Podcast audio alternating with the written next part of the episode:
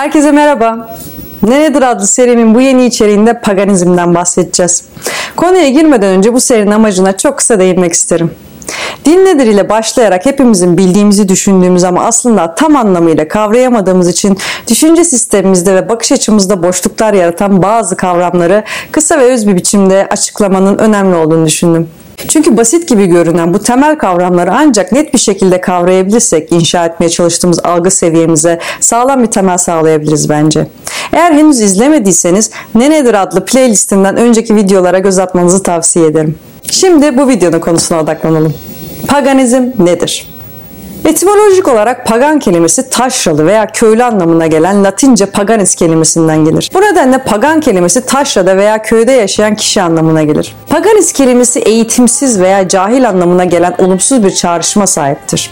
Roma İmparatorluğu döneminde Hristiyanlık yayılıp ülkenin resmi dini haline geldiğinde pagan veya paganizm Hristiyanlık öncesi çok tanrılı dinleri uygulamaya devam eden insanları ifade etmek için kullanılan bir terim haline geldi. Bu nedenle Roma İmparatorluğu döneminde bireyler ya Hristiyan nüfusa göre daha kırsal ve taşrarı oldukları için ya da İsa'nın askerleri olmadıkları için pagan sınıfına düştüler. Zamanla paganizm doğaya saygıyı vurgulayan birçok çeşitli gelenekleri ve eski çok tanrılı ve animist dini uygulamaların yeniden canlanmasını temsil eden bir din olarak algılanmaya başlandı. Bazı modern paganizm biçimlerinin kökenleri milattan sonra 19. yüzyıla dayanır. Arketipsel psikolojiyi ve doğaya manevi bir ilgiyi öne çıkarır. Ancak paganizmin aynı anda hem tarih öncesi hem de postmodern bir din olduğunu belirtelim. Aslında hem o binlerce yıl önce tanrılara ve tanrıçalara duyulan saygıyla ilişkilendirilen doğurganlık sembolleri kadar eski hem de en yeni biçimleri ise 20. yüzyılın ortaları kadar yakın bir zamanda ortaya çıkmıştır. Bu nedenle genel olarak bakarsak paganizmin iki temel özelliği vardır.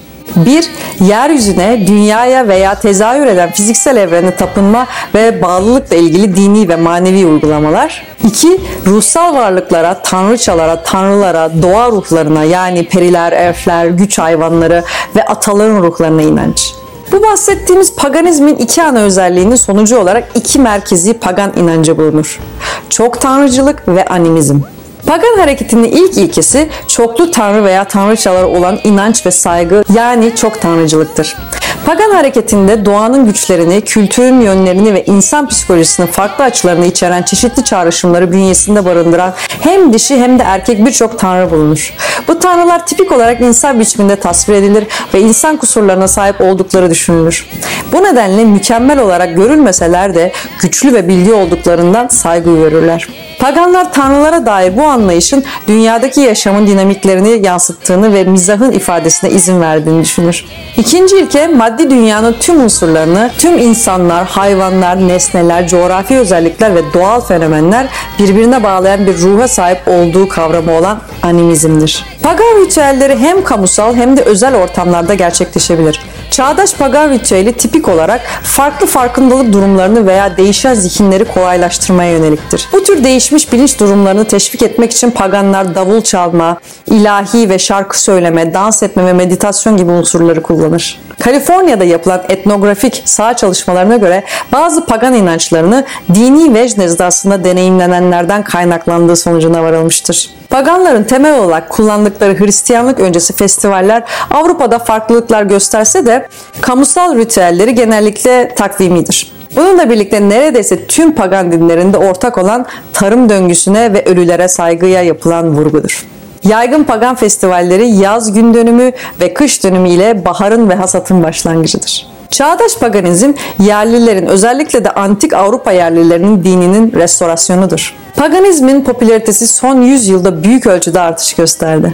Bu büyüme Avrupa'da Hristiyanlığın azalması ve geçmiş kültürlere dair bilgilerin artışı ile doğru orantılıdır. Rönesans döneminde 1500'ler civarında Avrupa'daki insanlar antik dünyanın sanatı ve felsefesi hakkında daha fazla bilgi sahibi oldular.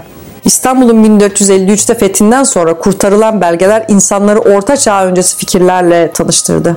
Avrupa Hristiyan olarak kalsa da antik Yunan'ın pagan tanrıları ve tanrıçaları halka açık anıtlarda Hristiyanlığın koruyucu azizleriyle rekabet etti ve klasik felsefe insanların etik ve ahlak hakkındaki düşüncelerini değiştirmeye başladı. Britanya'da 1600 reformu İngiltere'yi Katolik bir ülkeden Protestan bir ülkeye dönüştürdü. Bu değişimle birlikte gelen dinsel çatışma arzu edilen dini profile uymayanların zulme uğramasına yol açtı. Manevi temizlik kisvesi altında gizlenen dini hisleri bazı kişilerin cadı olarak tanımlanmasına yol açtı. Ancak bu insanlar herhangi bir dini hareketin parçası değil, sadece yerel düşmanlık ve kavgaların kurbanlarıydılar. Birkaçı bitkisel şifacıydı ancak çoğu sıradan vatandaşlardı. 1600'lerin muazzam siyasi ve entelektüel çalkantıları durulduktan sonra anında lanetlenme korkusu olmadan Hristiyanlığın dışındaki düşünce yollarını keşfetmek mümkün oldu.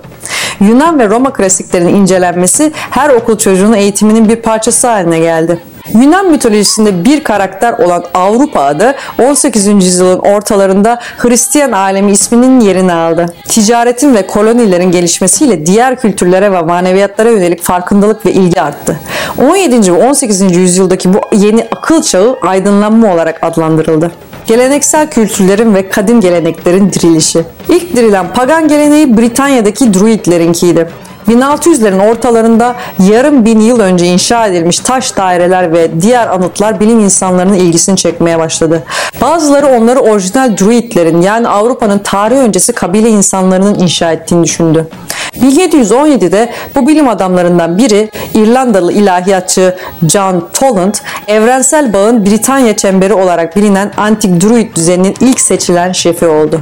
19. yüzyıla gelindiğinde insanlar farklı yer ve zamanların inançlarına bakarak dinin temel ilkelerini araştırdıkça yeni bir bakış açısı ortaya çıktı. Helena Blavatsky 1875'te Teosofi Cemiyeti'ni kurdu. Öğretileri Hinduizm, Tibet Budizmi, Neoplatonik düşünce ve eski Mısır dinine dayanıyordu. Doğaya saygı duyan ve çok tanrılı olan pagan felsefeleri çağdaş spiritüalizme sofistike katkılar olarak görülmeye başlandı. Avrupa'nın her yerinde insanlar yerli kültürlerini yeniden keşfediyorlardı. Kuzey Avrupa'da Sakson ve İskandinav geleneklerine artan bilgi vardı. İngiltere'de William Morris İzlanda destanlarını tercüme etti ve Cecil Sharp köy dansları ve şarkılarını topladı.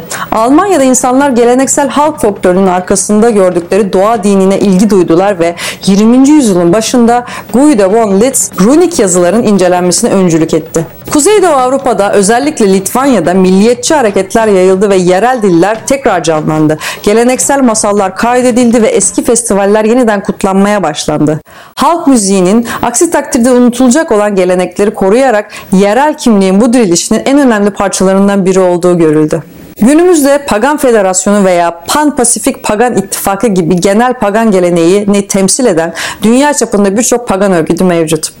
Druid ayinleri ve pagan evlilikleri veya cenazeleri gibi halka açık pagan ayinleri günümüz dünyasının bir parçası haline geldi.